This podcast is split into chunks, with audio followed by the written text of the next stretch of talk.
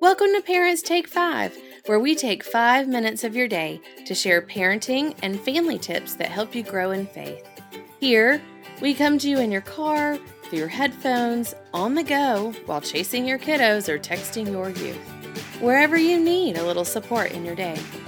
I'm Jen Evans, currently serving as Associate Pastor for Youth, Young Adults, and Families with Young Children at Second Presbyterian Church in Little Rock, and your host.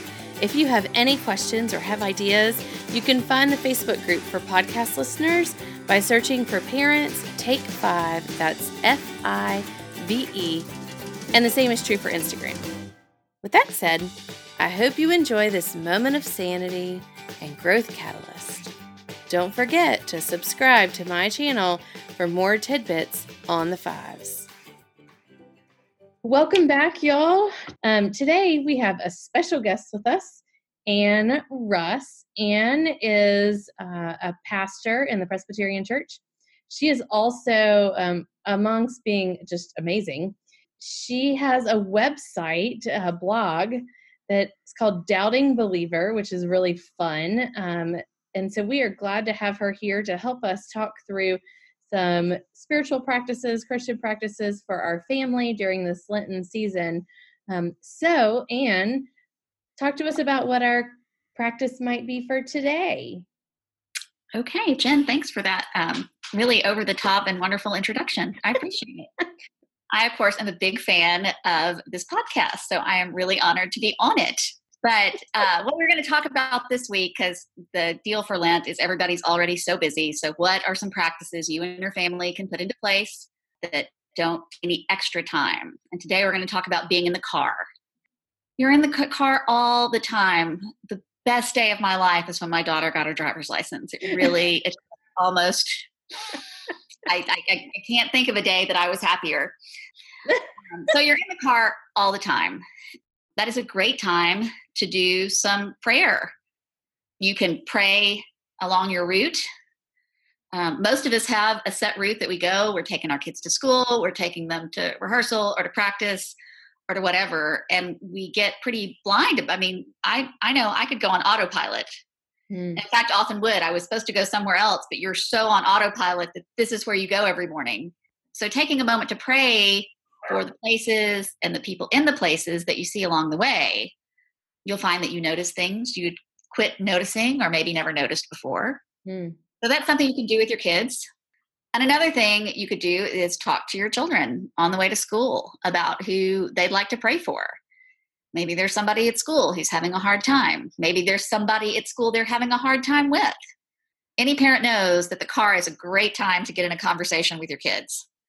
Um, it's a great time to hear things. And so it's also a good time to talk with them about who they'd like to pray for.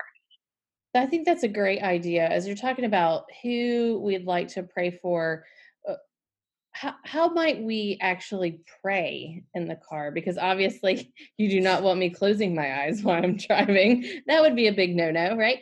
Um, so how how can we do that with our family to really kind of model?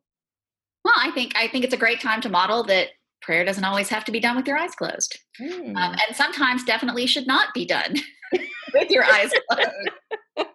like driving. Yeah, that's like driving. And maybe it's a maybe it's a popcorn prayer. Mm. Maybe it's I love popcorn prayer. Will you tell our listeners what popcorn oh. prayer is? So, popcorn prayer is somebody, maybe it's the parent, maybe you have a particularly prayerful child who starts it off. You know, God, today on our way to school, we want to pray for people who are sick, people we know who are sick, and then open it up. And, you know, for my friend Tommy, who's been out of school for three days with a cold, um, for my teacher mm. whose daughter is sick, for my friend. And it can just go from person to person whenever they feel led um, to lift up someone's name, and then somebody can kind of close it out and lift up all of those people. So somebody can start with a that kind of helps focus it, praying for people who are sick, praying for people who are sad. Um, and of course, it um. depends on the the age of your children too. Of course. Um, if it's older kids and you're, I mean, even if you're getting into high school and they're not driving, there are tests. applications and auditions and tryouts um, coming up, and we all know what a source of stress all of those are for our kids. Yes. Um, so for our older kids, it might be, hey, we're going to pray for everybody who has a test today. Mm, hmm I think one benefit, which is interesting, uh, uh, it comes from it naturally, is while we are in conversation with our eternal parent and working on that relationship, I think that something happens with our kids when we pray together in the car in that type of environment too. Like it allows us the chance to hear some really holy spaces for kids and for us as parents to really grapple with things that are going on in their children's lives. Well, and typically for families, our, our prayers are relegated to around the table, maybe mm-hmm. Mm-hmm. Um, at night before we go to bed, and when we're in church. Yeah. Um, those are pretty much the only times we pray together as a family.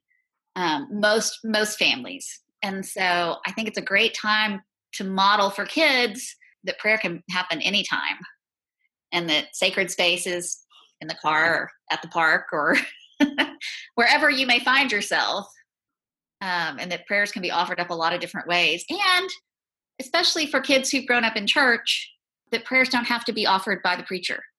Mm.